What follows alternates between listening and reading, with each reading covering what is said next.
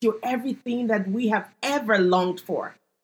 Today, I ask in the mighty name of Jesus Christ that you will reveal to your child what it truly means to be in a place of answered prayer, what it truly means to prepare for answered prayers. In Jesus' name, amen.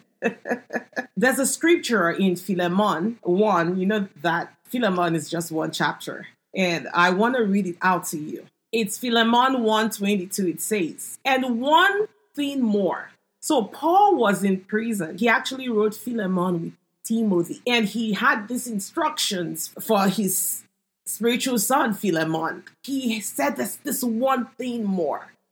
There's this one thing more. And I want it to be your one thing more too, right? Because you've been trusting God to free you from that addiction for so long. The thing is, you don't know how to live a life after that addiction, right? Maybe you're used to having a certain lifestyle. You know a pattern that has continued to exist in your life. And you're like, God set me free. Or maybe you're struggling in a different area. And you're asking the Lord to show you how to get onto the other side, to make a way for you to get onto the other side. But the thing is, while you're trusting Him to get to the other side, you're not thinking how it's going to be like to be on the other side. And today, the Lord wants you to prepare to be on the other side. Amen. So you can just touch your heart and say, Lord, prepare me for answered prayer. Prepare me for the other side. Because I believe in you. I know the great and also plans you have for me. I believe you're faithful. I have seen you do miracles before. I have seen you answer prayers before. But this time around, this time around, I know it's going to be different. I want it to be different because I want you to show me how to live differently this new place. Amen. So while Paul was preparing and praying, he said to them, Prepare a guest room for me because I hope to be restored to you in answer to your prayers. And this is what we do for you as believers. As believers, we are called to stand in prayer for you, to come in agreement with you, and to prepare that place. That place, be it mentally, be it spiritually, be it physically, to actually prepare you for when that answered prayer comes, when it happens. Hallelujah. So with Paul now, he was telling them, I will come in answer to your prayers. Because you are praying for this to happen for me. You're praying for me to be released out of prison. Prepare me a guest room for when I'm out of this prison, I can be in that guest room by faith right now.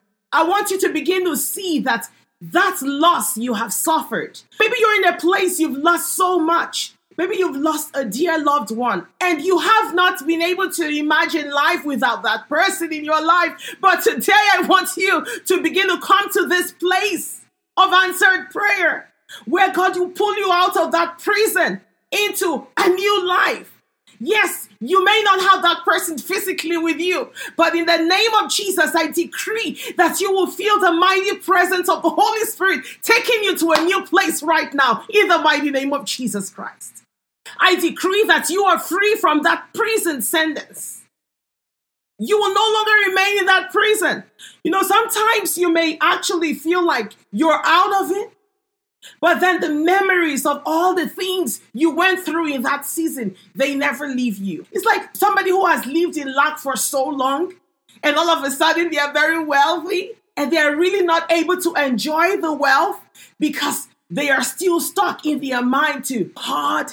You know, I had this celebrity of recent talking about what keeps her up at night, and she's like, oh, I don't know how I'm gonna do in my later years financially. And I'm like, girl, you are making millions. There's people who don't even have food to eat, right?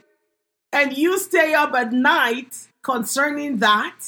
But this is a real thing that happens. You know, so you don't really blame people when they are still in a prison mentality, when they still feel imprisoned because of the trauma. And if you look at her when she shares her story, she talked about growing up and how things were so difficult and how she even watched loved ones struggle and how it was just a horrible time in her life. And that was all she knew. So even in the midst of wealth, it was hard for her to see that she had put so many things in place to have a better old age, much better than the circumstances surrounding her childhood. You may be that person stuck in the trauma in your childhood right now. Today, the Lord is asking you to look beyond this prison, look beyond that issue, look beyond those challenges, look beyond that prison sentence. Maybe you are born into a bad situation. Maybe you are born into a situation that is just unique to you. You know, you sit around people and you begin to discuss and you find out that your story is different. Today, God is changing your story. In the mighty name of Jesus, I decree to you that God is changing your story. God is restoring you to a place you've never been before. In the mighty name of Jesus, we are preparing. By faith, we begin to prepare you for that new place, for that new position in Christ Jesus. Amen. Say, Father, I thank you because there is an end to this sentence. There is an end to this trauma. There is an end to this pain. There is an end to this sickness. And I thank you because as the end comes, I am going to live my life fully in the new place you've already prepared for me. I want you to begin to see it. I want you to begin to see it right now because it's happening for you right now. In the mighty name of Jesus, it is happening for you right now. You know, in the corporate world, when they are embarking on a new project, you get all these visionaries to sit around the table and you have that vision board and you begin to draw a vision of what the end result of that project will look like. You begin to make all these projections. God wants you to make these projections when you pray. Amen. See, your life is not over. It's not going to be the same all the time for you. When you pray to God, you begin to see yourself at that expected end. Begin to see how life becomes for you. Today, in the mighty name of Jesus, I decree that you are looking into the eyes of the Father to have a glimpse of the great plans He has for you. Father, in the mighty name of Jesus, I ask that you begin to set your children free into a new place. Amen. Not only are we praying for you to go through what seems to be like a prison sentence, when you are in a difficult position, it seems like you're in a prison sentence because nobody tells you when it's gonna end. Right now, you're dealing with cancer and you don't know when it's gonna end. You've been going through one chemo after the other. You don't know when that cancer will die off or shrink off or when you will go into remission. But the Lord is speaking to you right now. He's saying, begin to prepare. Begin to prepare for when you're restored into fullness, into health. Begin to prepare when you will get off of that hospital bed. Begin to prepare when you will get out of that pain, out of that trauma. Begin to prepare right now in the mighty name of Jesus. And Oromashikepo, I decree the mighty name of Jesus that every part of your being is coming into alignment with God's heart for you. That you are seeing yourself on the other side of prison. You're seeing yourself in a guest house, in a new place, absolutely new place where you have freedom to function. Maybe you've been silenced. Maybe you made a mistake and you've been held to it. It's been held against you. And you've not been able to reverse the situation. Maybe it's caused so much trauma in your life, and you cannot go to the past and fix the past. You have to see the new place that God is taking you to. You forgive yourself for those circumstances. You forgive whatever is or whoever is in that past that has created this prison sentence for you. Now, in the mighty name of Jesus, I pray and I decree over your life that you are moving away from that pain, from that loss. You're moving away from that prison sentence. Now, by faith, we are beginning to prepare a guest room for you in the mighty name of Jesus because you are coming out. You're coming out. Those chains of prison life, those chains that have restricted you, those chains that have defined who you are, are breaking off of you. You enter into a place and you can't even mingle with people. You lack confidence. Why?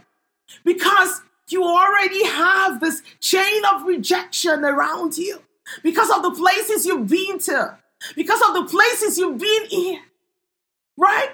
You were in a prison where your family rejected you. And so today, in the mighty name of Jesus, I decree that you are free from the spirit of rejection. I decree that the chains that held you bound, where you get into a place and you feel that everyone is rejecting you, we break those chains off of your life now in the mighty name of Jesus. And I decree that you will walk confidently into a new place. You will begin to function in this guest room that is prepared for you. You'll begin to interact with people. You'll begin to turn those sensors from the past off. You will turn them off because you're no longer in that place. You're in a new place by faith as we prepare this place for you. I urge you, I begin to urge you, beloved, to mentally, spiritually, physically begin to see yourself out of that lifestyle, out of that turmoil, out of that trauma. I am so excited about my book, Spirit, Spirit, Spirit. God is amazing. I can go on and on and think about what the Lord has done so far.